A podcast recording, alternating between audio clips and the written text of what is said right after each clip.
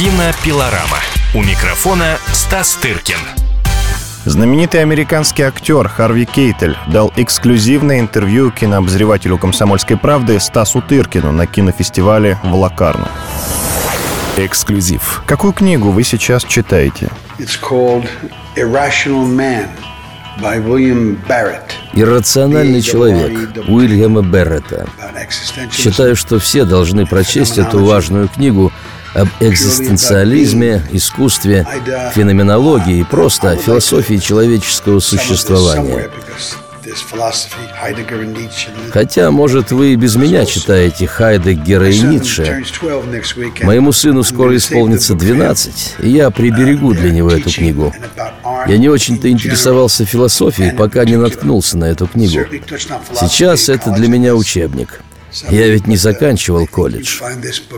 Вы прославились ролями крутых парней. Надо еще разобраться, что это такое. А то у нас какие-то странные представления о крутых парнях благодаря кино и театру. За свою жизнь я встретил многих крутых парней и женщин по всему миру. Они были самыми нежными созданиями. Крутой — это тот, кто может толкнуть, или тот, кто способен принять толчок. Кто из них круче? Поэтому, когда мне говорят «крутой», я смеюсь. Я провел три года своей жизни в морской пехоте и встретил там уйму смелых, крутых, чувствительных парней и девчат. Все это взаимосвязано. Вам пригодился этот опыт, когда вы стали актером? Да, это был урок жизни. Он повлиял на всю мою жизнь, даже на то, как я вхожу в дверь или из нее выхожу. А вообще моя жизнь не отличается от жизни любого человека. Просто я в луче света, поскольку мы снимаем кино, которое вы потом смотрите. Прежде всего мы люди, и, надеюсь, такими и останемся. И продолжим рассказывать вам свои истории. Я считаю, что история любого человека очень важна. Может быть, кто-то, кто рядом с вами, может рассказать потрясающую историю, годную для кино. Одна из последних ваших ролей в молодости – Паоло Соррентино. Как вам работалось с итальянским режиссером нового поколения?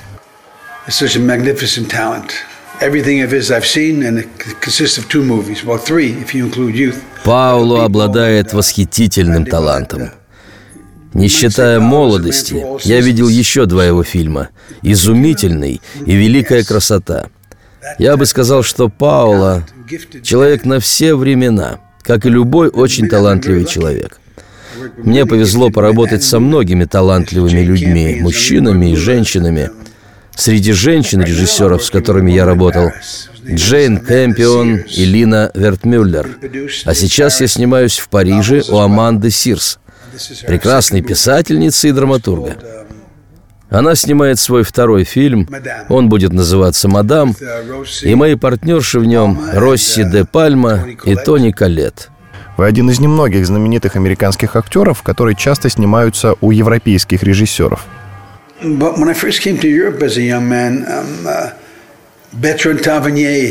Первым режиссером, позвавшим меня в Европу, был француз Бертран Тевернье. Потом были итальянцы Эттори Скола, Лина Вертмюллер. Мне просто очень повезло повстречать в молодом возрасте всех этих удивительно талантливых людей. Они обладают пониманием того, как устроена наша жизнь, и мы можем у них учиться. Меня много связывает с Европой. Как сказал Хемингуэй, Париж — это праздник, который всегда с тобой. Скучаете ли вы по временам, когда кино снималось совсем по-другому, по 1970-м, 80-м годам, когда вы сыграли в десятках классических ныне фильмов, от «Таксиста» до «Плохого лейтенанта», одной из лучших ваших работ. Такие картины могли бы быть сняты в Америке сегодня? Вы попали в самую точку. Снявший плохого лейтенанта режиссер Абель Феррара ни на кого не похожий талант, очень важный для меня человек. Так же, как Мартин Скорсезе. Оба они мои духовные братья, которых я встретил в молодости, едва став актером в Нью-Йорке. У нас были одинаковые желания, страхи и беспокойства. В моих поездках по всему миру я встречаю людей, которые больше всего благодарят меня за эти маленькие, независимые фильмы, на которые у нас и денег почти не было. «Злые улицы» Скорсезе мы сняли за копейки. Но этот фильм, как и другие мои картины, достигли людских сердец и голов. Могли бы они быть сняты сегодня? Думаю, желание снимать такое кино сейчас сильно угасло, в том числе из-за технологий и интернета. Но я уверен в том, что талант найдет себя в любых условиях. И личные истории, которые рассказывает независимое кино, никогда не исчезнут. А Голливуд будет, как и раньше, днем с огнем разыскивать авторов новых злых улиц. Молодые независимые режиссеры не должны ждать, пока их пригласит Голливуд. Голливуд их сам найдет. Я всегда говорю им, просто делитесь своими историями, воруйте деньги, делайте все, но не ждите милости от Голливуда. Вы и есть Голливуд будущего, только вы можете его изменить. А на жалобы в адрес Голливуда я отвечаю. Нет смысла в его разрушении. Нужно присоединяться к нему, менять его изнутри, делать его своим. Сейчас каждый может снять кино, разместить его в интернете. Что важно, это качество вашей работы. Вам не нужны магазины на Родео Драйв, чтобы хорошо одеваться. Можно это сделать и в менее дорогом месте.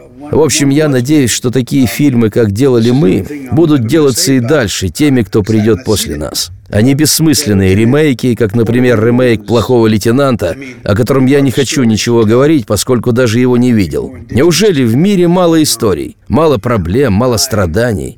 Или некуда деньги девать? Зачем переснимать чужие истории, если можно рассказывать свои?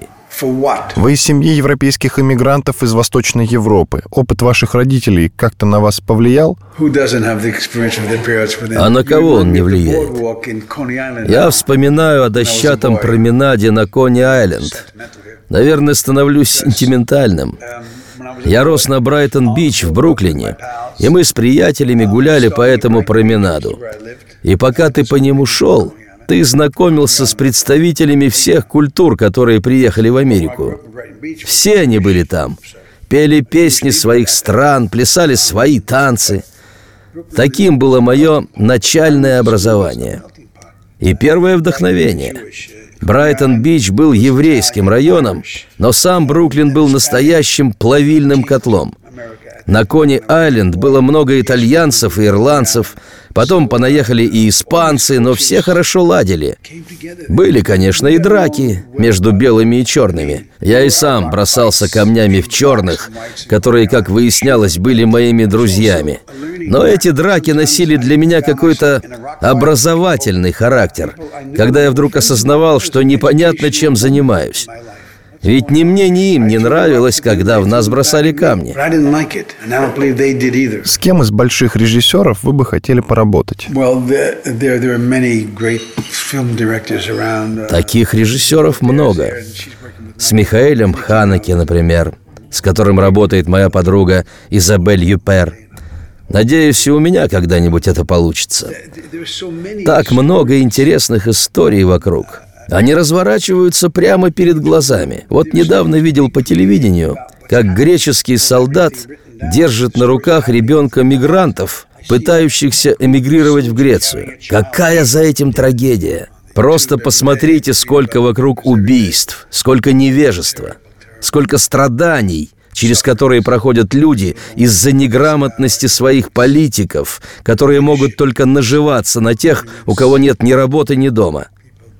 Они не предлагают ничего дельного, говорят одни банальности.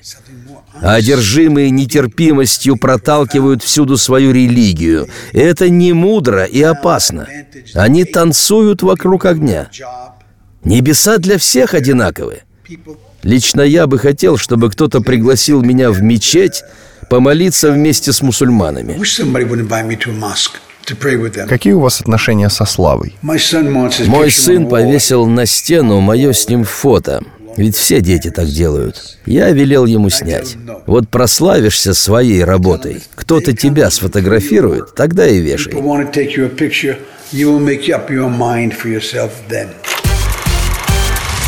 Кинопилорама. Кинопилорама.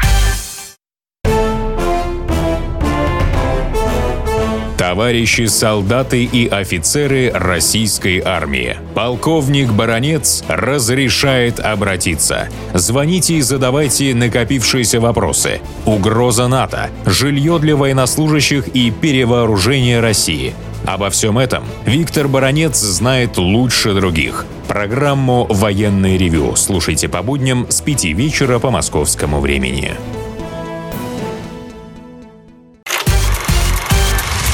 Кинопилорама. Кинопилорама. Вы когда-нибудь снимались в кино ради денег? Конечно. Мне же нужно платить за образование сына, за аренду, за одежду и еду. Моей дочери 30, а сыну недавно исполнилось 12. Поэтому ответ – да. А вы снялись бы в каком-нибудь блокбастере? Да, если бы роль мне подошла. Не то, чтобы Джеймс Бонд был чем-то плох. Это довольно живенькие развлекательные фильмы. Плохо в них только одно, что потраченные на них деньги, наверное, можно было бы употребить на какие-то более значительные вещи. Разделить огромное богатство, нажитое Голливудом, в том числе с независимыми кинематографистами, о которых я всегда говорю. Маленькие люди могут рассказать большие истории. Как после работы с великими режиссерами вам работается с менее талантливыми авторами? Не хочу вас расстраивать, но в жизни бывают разочарования. Все равно стараешься выполнять свою актерскую работу как можно лучше. Какой из множества ваших фильмов наименее оценен, и вы хотели бы обратить на него внимание? Мне сразу приходит в голову фильм «Серая зона» актера и режиссера Тима Блейка Нелсона. Не то чтобы он не понравился публике, Просто прокатчики не захотели вкладывать деньги в его раскрутку. Они вложили их в другие фильмы, что находится вне моего разумения. Я был на нескольких показах, и зрители были гипнотизированы этой картиной. Режиссер предлагал мне роль еврея, заключенного в нацистском лагере, а я попросил его дать мне роль офицера СС, потому что, несмотря на все, что мы знаем о фашизме, я все равно не в состоянии понять, как возникло такое место, как Освенцим. В детстве у себя в Бруклине я часто встречал людей с лагерными номерами на руках, в магазинах, в булочных, в закусочных.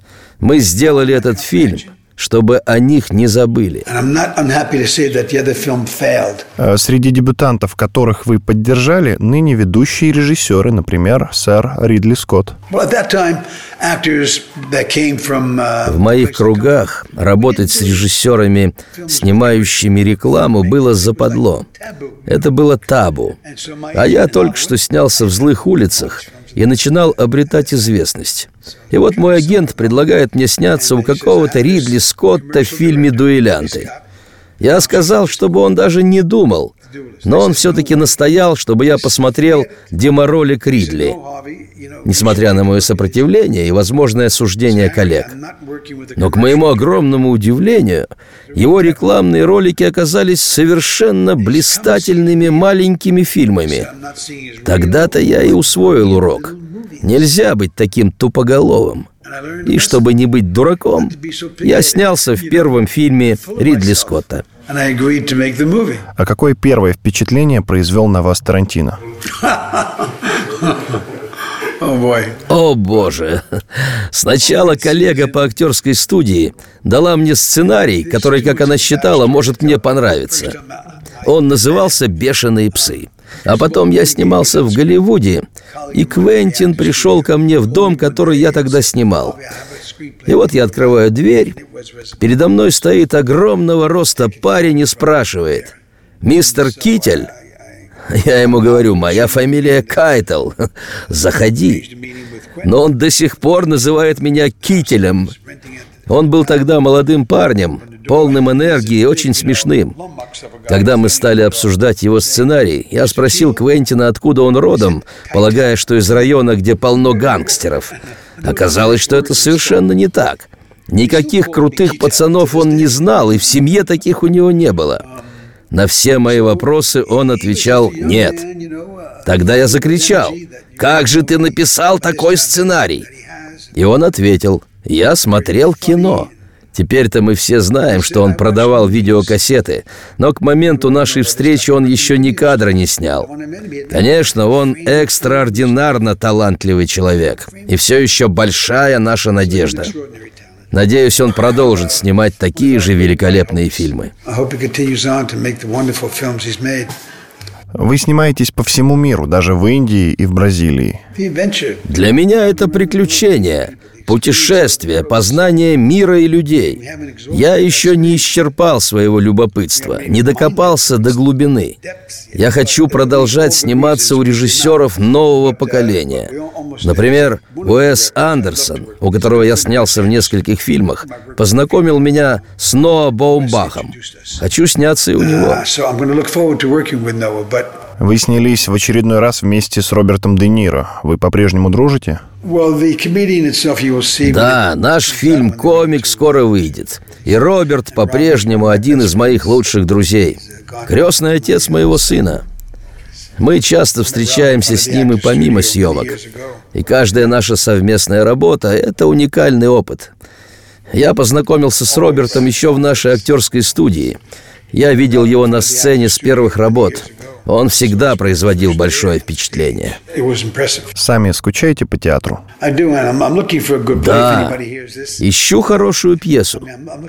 Хотя график в 8 спектаклей в неделю для меня немного чересчур. Продюсеры хотят больше спектаклей, чтобы заработать. Им, дай волю, они и по 12 спектаклей бы заставили играть. Но жизнь у актеров заканчивается, если они играют по 8 спектаклей. Даже выходного дня нет, чтобы очухаться после того, как тебя каждый вечер сбивает грузовиком.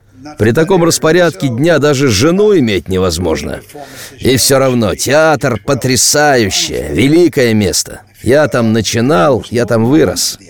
Постепенно дошел до Бродвея, но если бы хотя бы 6-7 спектаклей в неделю. Какой вопрос вам еще не задавали, но вы хотели бы на него ответить? Сплю ли я голым или в пижаме? И какой же будет ответ? Я вам позже скажу. Пять фильмов Харви Кейтеля. «Таксист», «Пианино», «Криминальное чтиво», «Бешеные псы», «От заката до рассвета», «Молодость».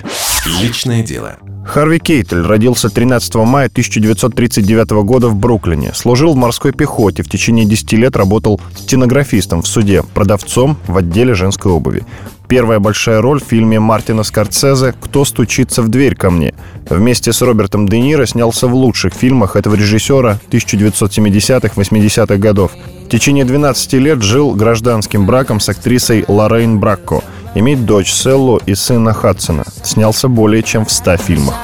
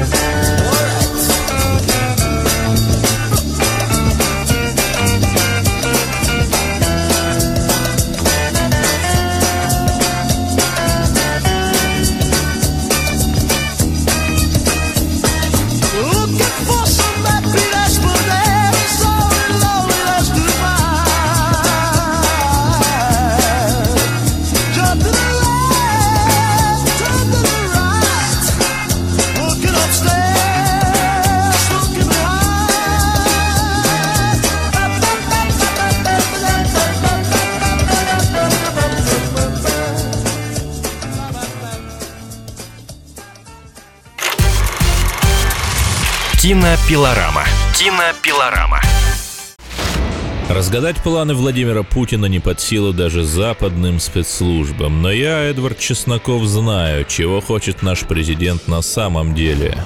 Каждый четверг вместе с вами в прямом эфире разгадываем мотив очередного поступка Путина. О чем думает и что планирует Владимир Владимирович. Слушайте и звоните в программу «Вождь» по четвергам в 20.05. Время московское.